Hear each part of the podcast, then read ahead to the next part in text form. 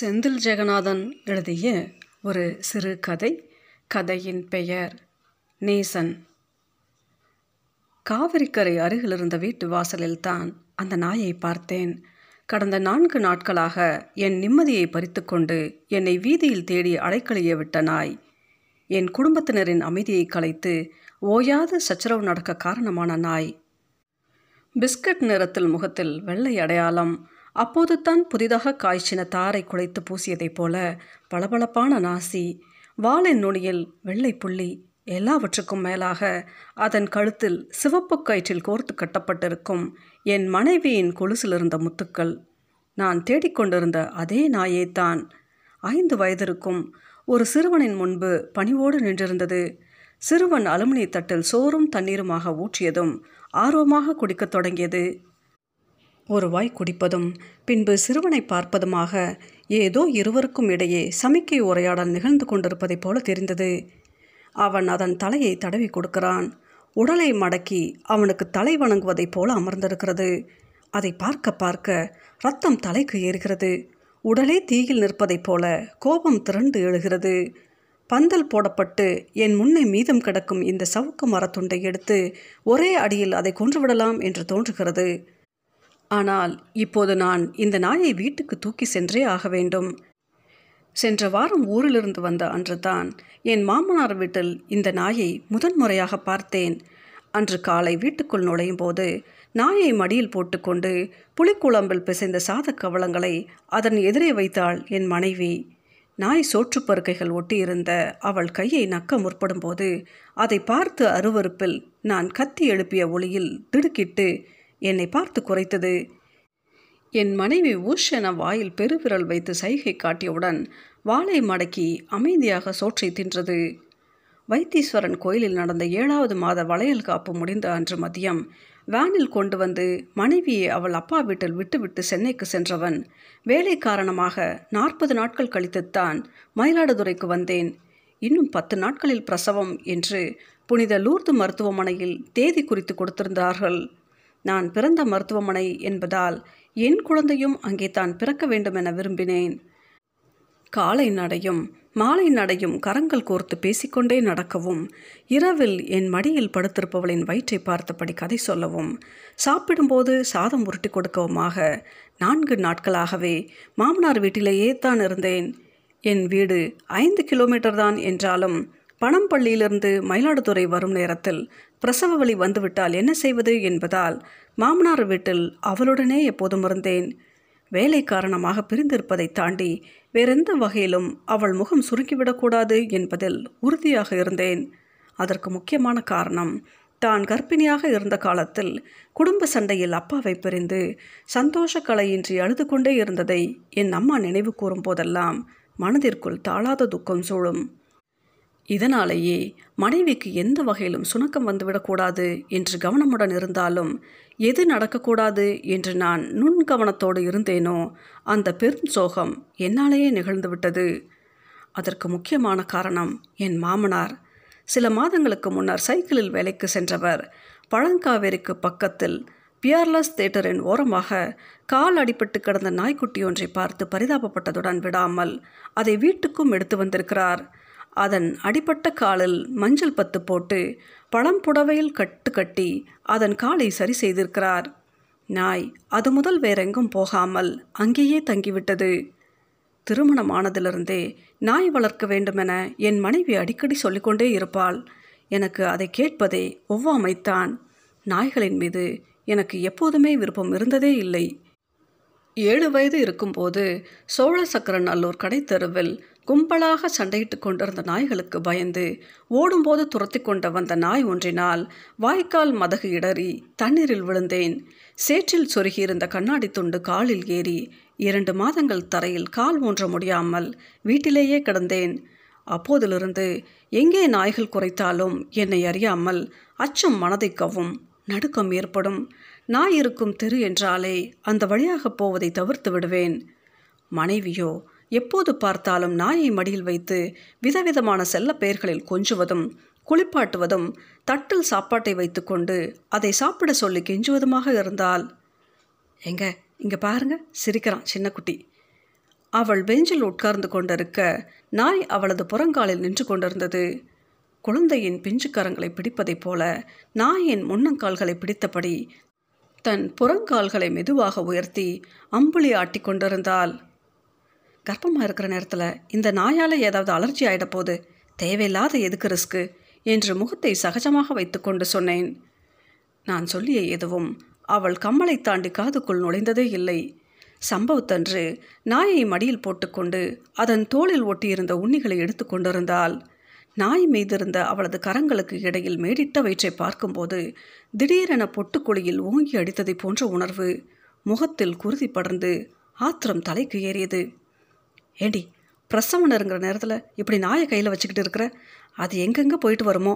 ஏதாவது இன்ஃபெக்ஷன் ஆகிட போகுதுன்னு தானே சொல்கிறேன் அதெல்லாம் என் தம்பியால் எதுவும் ஆகாது என அவள் வெகு இயல்பாக சொல்ல பக்கத்து வீட்டு கிளவி வாசலை கடந்தபடி அவர் சொல்கிறதும் நல்லதுக்கு தாமா புள்ளத்தாச்சி பொண்ணு ஒன்று கடக்க ஒன்று ஆயிடுச்சுன்னா என்ன பண்ணுறது என சொல்லி சென்றது எனக்கு இன்னும் உத்வேகத்தை அளித்தது போல் இருந்தது. என் மாமனாரிடம் திரும்பி இங்கே பாருங்க மாமா தயவு செஞ்சு இதை எங்கேயாவது கொண்டு போய் விட்டுடுங்க. இந்த நேரத்தில் எதுனா ஆயிடப்போகுது. அவர் பதில் எதுவும் சொல்லாமல் தரையில் கால்களை கட்டிக்கொண்டு குந்து இருந்தார். ஒரு நாய் வளர்க்க கூட எனக்கு விருப்பம் இருக்கக்கூடாதா நான் அப்படித்தான் வளர்ப்பேன். எங்கள் அம்மா வீட்டில் நாய் வளர்க்குறதுக்கும் உங்ககிட்ட பெர்மிஷன் கேட்கணுமா? எனக்கு வந்த கோபச்சூட்டை உள்ளங்கையை இருக்க மூடி தணிக்க முயன்றேன். ஏண்டி குழந்தைக்கு ஏதாவது ஆயிடக்கூடாதுன்னு தான் நான் சொல்கிறேன் நீ தேவையில்லாத எதை எதையோ பேசிக்கிட்டு இருக்க. நான் சொல்லிக்கொண்டே இருக்கும்போது அவள் கழுத்தை சொடுக்கி ம் ம் என்றாள். அவள் அப்படி செய்தது நான் சொன்னதை அவள் பொருட்டாக மதிக்கவில்லை என்பதை காட்டுவதற்காகத்தான் என்று எனக்கு தெரியும். என் பிள்ளைக்கு எதுவும் அலர்ச்சி ஆயிடுச்சுன்னா உங்கள் யாரையும் சும்மா விட மாட்டேன் ஆமாம் என்று தீர்மானமாக சொன்னேன். நான் உங்களை என்ன பண்ணுச்சு?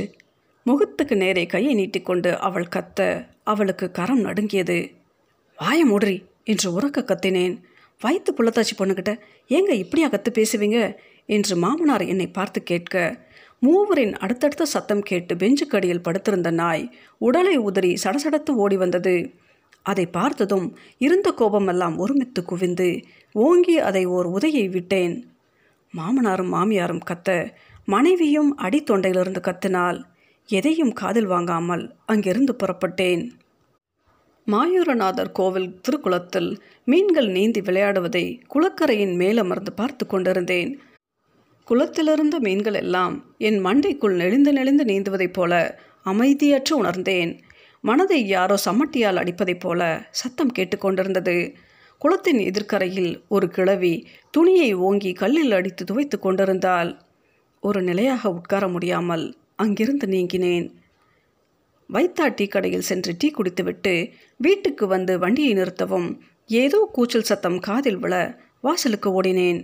என் மனைவி கதறி அழுதபடி அவள் வீட்டுக்கு அருகேயுள்ள வாய்க்கால் ஓரமாக பெருத்த வயிற்றின் மீது கையை வைத்தபடி வேக வேகமாக நடந்து போக அவளை பிடிப்பதற்காக பின்னாலேயே வயதான மாமியாரும் மாமனாரும் ஓடுகிறார்கள். மாமனார் ஓடும்போது அவரது தோளிலிருந்து விழுந்த துண்டு வாய்க்காலில் ஓடிக்கொண்டிருந்த தண்ணீரில் அடித்து கொண்டு போனது. வண்டியை அப்படியே போட்டுவிட்டு அவர்களை கடந்து ஓடிப்போய் அவளை பிடித்தேன். என்னவென்று கேட்டு முகத்தை பிடித்து திருப்பினால் அழுது அழுது முகம் வீங்கி போய் கண்ணம் கண்ணீர் பிசு பிசுப்போடு இருந்தது. டேய் பாவி எங்கடா என் தம்பியை விரட்டி விட்ட? எங்கடா போணுச்சு? அடிச்சு கொன்னுட்டியாடாத? அவள் ஆங்காரம் எடுத்து கத்தவும் தெருக்காரர்கள் வீட்டுக்குள்ளிருந்து வர தொடங்கி விட்டார்கள். ஐயோ உதைத்த உதையில் நாய் செத்து போய்விட்டதா? என்ன ஆகியிருக்கும் என்று நான் யூகிப்பதற்குள் வயிற்றில் ஒரு உசுரை வச்சுக்கிட்டு இருக்க என் பிள்ளைய இப்படி தவிக்க விடுறியே உனக்கு நியாயமா தம்பி? என்று மாமியார் உடைந்த குரலில் சொல்ல எனக்கு திக்கென்று இருந்தது. நாய் எங்கே போயிட போகுது? நான் கொண்டாரேன் நீ வீட்டுக்கு போமா அவள் அப்பா அப்படி சொன்னது எனக்கும் சற்று ஆறுதலாக இருந்தது. அவள் கண்கள் மேலும் மேலும் சமாதானமாகாமல் பெருக்கெடுத்தது. நீங்கள்லாம் பேசாதீங்க. நான் போகிறேன் நான் போய் தேடிக்கொண்டாரேன் கொண்டாட முடியலனா நான் சாவுறேன். என்னை விடு என்னை விடு என்று அலறினாள் அவளது அந்த பிடிவாத நிலையும் மூர்க்கமான தள்ளலும் என்னை பதற்றமாக்கியது. தெருக்காரர்கள் எங்களையே வேடிக்கை பார்த்தபடி நின்றிருந்தார்கள். என் மனைவியிடமிருந்து உய் உய் என்று அழுகை சத்தம் வந்தபடியே இருந்தது. என் மாமனார் மகளை பார்த்து துடித்தவராக மாடி அப்பா தேடி கொண்டு வருவார்மா நீ அழுவாதம்மா என்று கெஞ்சும்படி சொன்ன பிறகு அழுகை சத்தம் எழுப்புவதை சன்னமாக குறைத்தாள் அவளின் கண்கள் தெரு எல்லையையே நிலைக்குத்தி பார்த்து கொண்டிருந்தது. வீட்டுக்குள் அழைத்து வந்து அவளை கைத்தாங்களாக பெஞ்சில் பாயை விரித்து படுக்க வைத்தோம். என் மாமனாரை குழப்பத்தோடு பார்த்தேன். அவர் நீங்கள் போன செத்த நேரத்துக்கெல்லாம் வெளியில் நின்றுக்கிட்டு இருந்த நாயை காணமாப்ல நானும் தெரு மொன வரைக்கும் போய் பார்த்துட்டு வந்துட்டேன். பக்கத்து வீட்டு அக்கம்மா தெருவை தாண்டி ஓடினதை பார்த்ததா சொன்னாங்க. பாப்பா நாயை காணோம்னு கடந்து அழுவுதுங்க. நாயை தேடி போகிறேன்னு ஓடுது. என்று அவர் சொன்னதும் எனக்கு அச்சத்தில் சிறுநீர் வந்து விடுவதைப் போல இருந்தது. சரி நான் போய் பார்த்துட்டு வரேன் என்று கிளம்பினேன். நானும் வரேன் தம்பி என்று அவரும் புறப்பட நான் பைக்கிலும் அவர் சைக்கிளிலுமாக ஆளுக்கு ஒரு திசையாக தேடி போனோம். ராஜன் தோட்டத்தில் ஆரம்பித்து வலது பக்கம் செட்டித்தெரு இடது பக்கம் இந்திரா குடியிருப்பு என ஒவ்வொரு வீதிகளிலும் வீடு வீடாக வாசல் படிக்கட்டுகளில் பார்த்து கொண்டே வந்தேன். மகாதான தெருவில் கல்யாண மண்டபம் பக்கத்தில் கட்டிட வேலை நடந்து கொண்டிருந்தது. சிமெண்ட் கலவை மிஷினில் அலறல் எரிச்சல் உண்டாக்குவதாக ஓடிக்கொண்டிருந்தது. கலவை மிஷினுக்கு பக்கத்தில் இருந்த ஜல்லி குவியலில் முட்டாக கிடந்த நாய்களில் ஏதாவது ஒன்றில் இந்த நாயும் கிடைக்கும் என்ற ஆவலில் நெருக்கி போய் பார்த்தேன். அவற்றில் அது இல்லை. ஏதாவது கட்டிடங்களுக்கு இடையில் இருக்க வாய்ப்பு இருக்கிறது என்றெண்ணி கேஎஸ் கல்யாண மண்டப வாசலில் வண்டியை போட்டுவிட்டு நடந்தேன். சின்ன கடை தெருவில் நுழைந்து நடக்க முடியாத அளவிற்கு வாகனங்களின் நெரிசலாக இருந்தது. மாயூரநாதர் கோவில் நுழைவாயிலில் துவங்கி பழைய மாட்டாஸ்பத்திரி வரை வாகனங்கள் நீண்டிருந்தன. வீதி முழுதும் சகிக்க இயலாத ஆரன் சத்தங்களும் மனித கூச்சல்களுமாக எதிரொலித்தது. வண்டியை எடுத்துக்கொண்டு நாராயணப்பிள்ளை சந்து வந்தேன். மணிக்கூண்டை நெருங்கும்போது பெட்ரோல் இல்லாமல் வண்டி நின்றுவிட்டது. சாய்த்து போட்டு ஸ்டார்ட் செய்து பார்த்தேன். டேங்கில் துளி பெட்ரோல் கூட இல்லை. இறங்கி வண்டியை தள்ளிக்கொண்டே சென்றேன்.